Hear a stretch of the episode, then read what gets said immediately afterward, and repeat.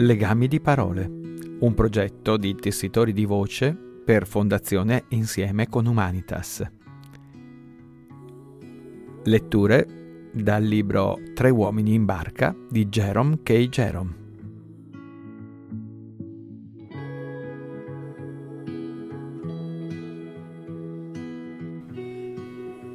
Tre uomini in barca, capitolo 18. Partimmo da Streatley nelle prime ore della mattina dopo.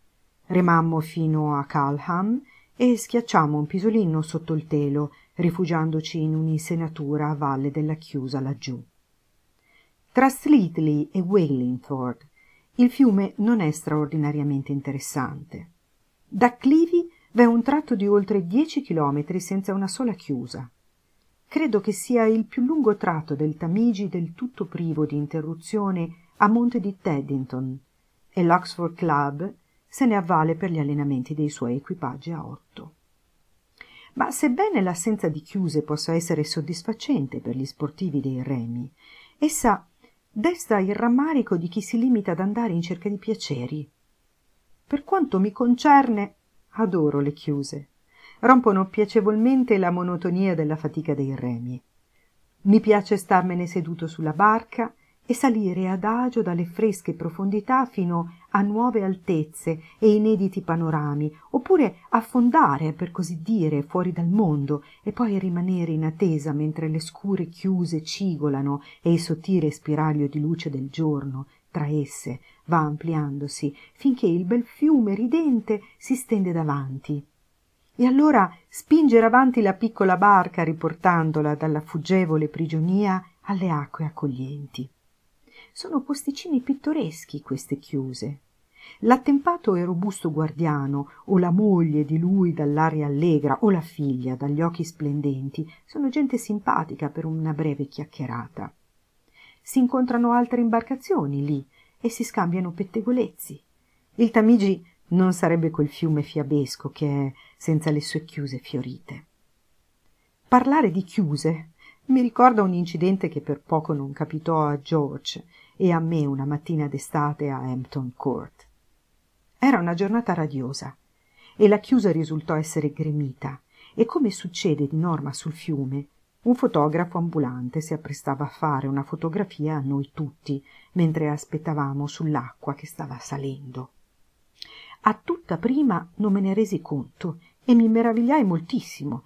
Pertanto quando vidi george che frettolosamente si lisciava i pantaloni si ravviava i capelli e spingeva indietro sulla testa con un'inclinazione spavalda il berretto per assumere poi un'espressione di affabilità e di malinconia al contempo mentre si metteva a sedere in una posa graziata e cercava di nascondere i piedi. Pensai anzitutto che avesse veduto all'improvviso qualche ragazza sua conoscente e mi guardai attorno per vedere chi fosse. Tutti nella chiusa sembravano essere diventati a un tratto legnosi. Rimanevamo immobili in piedi o seduti negli atteggiamenti più bizzarri e curiosi che avessi mai veduto se non sopra un ventaglio giapponese. Tutte le ragazze sorridevano. O avevano un aspetto così soave e tutti i giovanotti sembravano accigliati con un'aria severa e nobile. E poi finalmente la verità balenò in me e mi domandai se avrei fatto in tempo. La nostra era la prima barca e sarebbe stato scortese da parte mia rovinare la fotografia di quel tizio, pensai. Pertanto mi voltai rapidamente e presi posizione a prua, ove mi chinai con grazia noncurante verso la gaffa in un atteggiamento che faceva pensare ad agilità e forza. Mi aggiustai i capelli in modo da avere un ricciolo sulla fronte, aggiunsi un'aria di tenera malinconia nella mia espressione, mescolata con un tocco di cinismo che a quanto dice la gente mi si addice. Mentre rimanevano immobili in attesa dell'importante momento, udii qualcuno dietro di noi gridare Ehi, attenzione al muso! Non potevo voltarmi per accertare che cosa stesse accadendo e a che appartenesse il muso cui bisognava fare attenzione. Scoccai un'occhiata in tralice al muso di George. Era posto, o perlomeno non esisteva niente di storto in esso che potesse essere modificato. Abbassando gli occhi, mi sforzai di sbirciare anche il mio muso, ma non vi trovai alcunché di diverso da quanto mi aspettavo. Attenti al muso, stupidi somari, tornò a gridare più forte la stessa voce. E poi una voce diversa urlò. Volete decidervi a toglierlo di là quel muso? Voi due, con il cane. Né Giorgio né io osammo voltarci. La mano del fotografo si trovava già sul coperchietto dell'obiettivo e la fotografia sarebbe stata scattata da un momento all'altro. Si stavano forse rivolgendo a noi? Che cosa avevano i nostri musi? Da dove avremmo dovuto toglierli? Ma a questo punto tutti quanti nella chiusa si misero a vociare e una voce stentoria dal fondo urlò. Guardino la barca, signori, loro con i berretti rosso e nero. Se non si affrettano sulla fotografia, figureranno due cadaveri. Guardammo allora e vedemmo che il muso della nostra barca era andato a ficcarsi sotto una trave della chiusa, mentre l'acqua stava salendo tutto attorno e inclinava lo scafo. Ancora un momento e ci saremmo capovolti. Rapidi come il pensiero, afferrammo un remo per ciascuno e alcuni colpi violenti contro la trave riuscirono a liberare la barca, mandandoci però tutti e due a gamba all'aria. Non venimmo bene in quella fotografia, Giorgio e io. Naturalmente, come era prevedibile, il caso che l'uomo facesse scattare la dannata macchina fotografica nel momento preciso in cui giacevamo entrambi sulla schiena, con un'espressione frenetica sulla faccia che sembrava voler dire Dove sono? E che succede? E con i piedi selvaggiamente scalcianti in aria. I piedi di entrambi risultarono essere, indubbiamente, l'oggetto più in vista di quella fotografia. A dire il vero, non vi si scorgeva quasi altro. Riempivano completamente il primo piano. Dietro essi si intravedevano le altre barche e qualche pezzettino dello scenario circostante.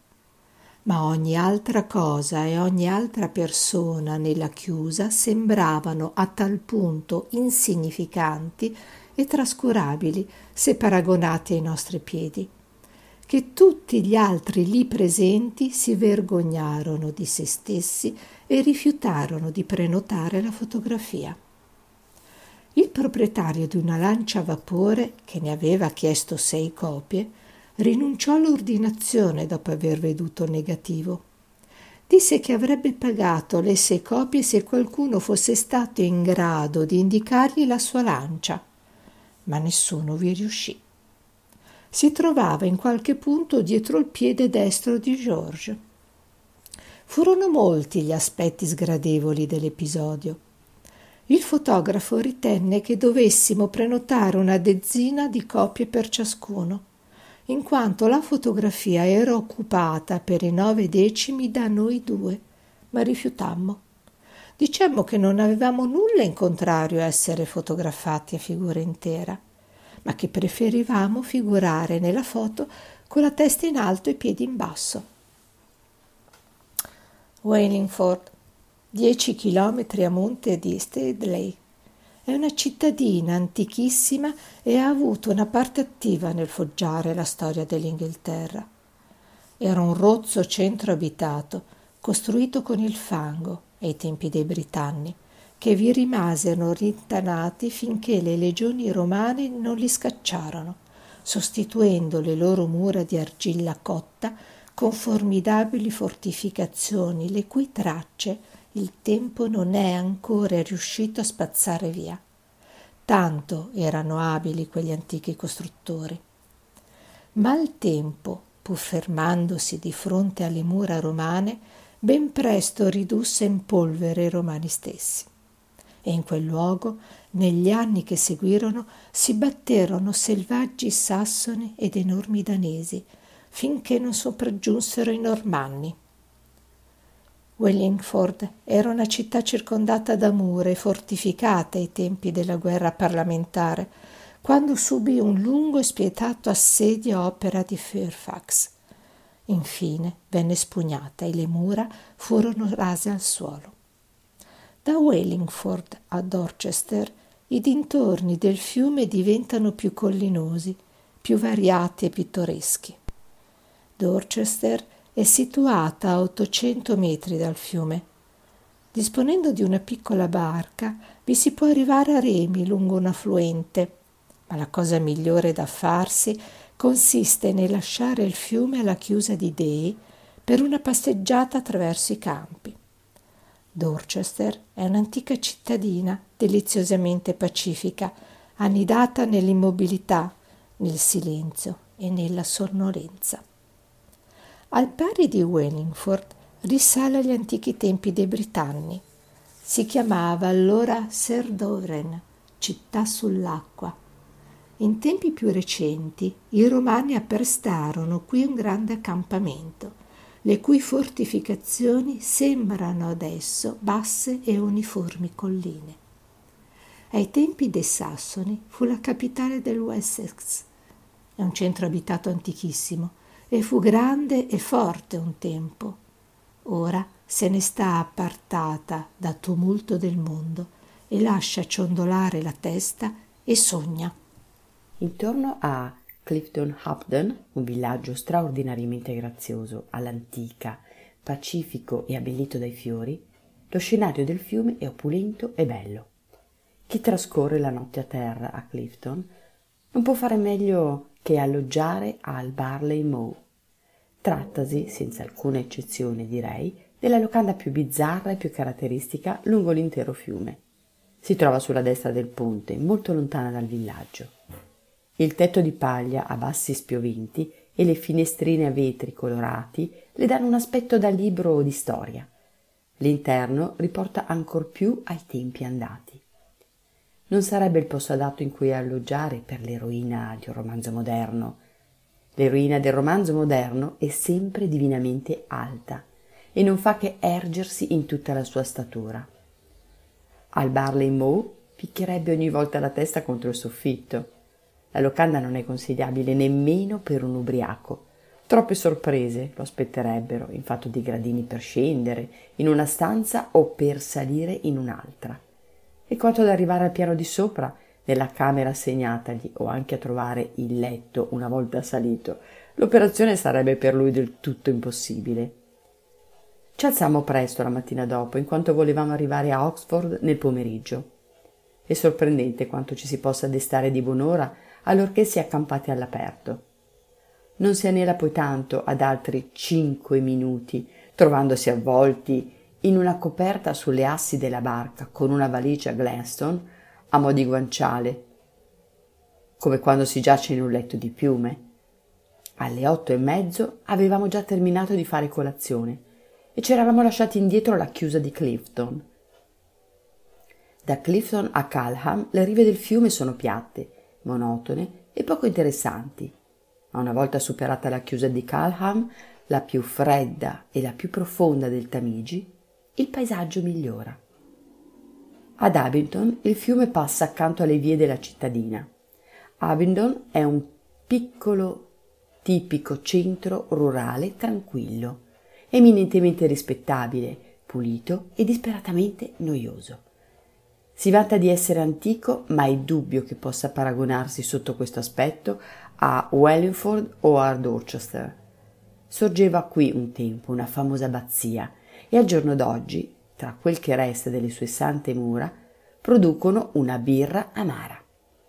Nella chiesa di San Nicola ad Abingdon trovasi un monumento in memoria di John Blackwell e della consorte di lui, Jane, morti entrambi dopo una felice vita coniugale, lo stesso giorno, il 21 agosto 1625.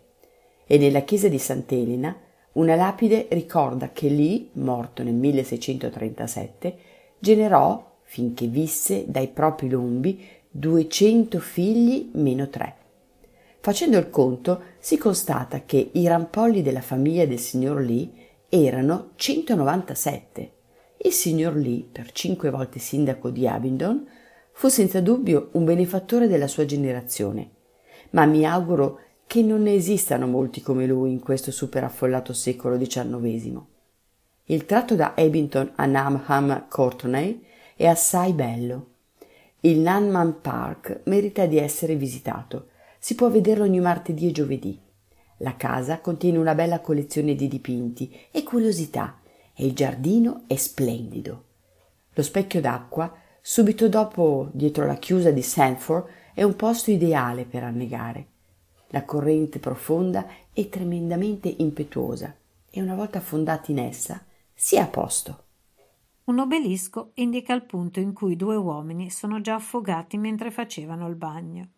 E i gradini che formano la base dell'obelisco vengono utilizzati come trampolino adesso dai giovani desiderosi di accertare se lo specchio d'acqua sia davvero pericoloso.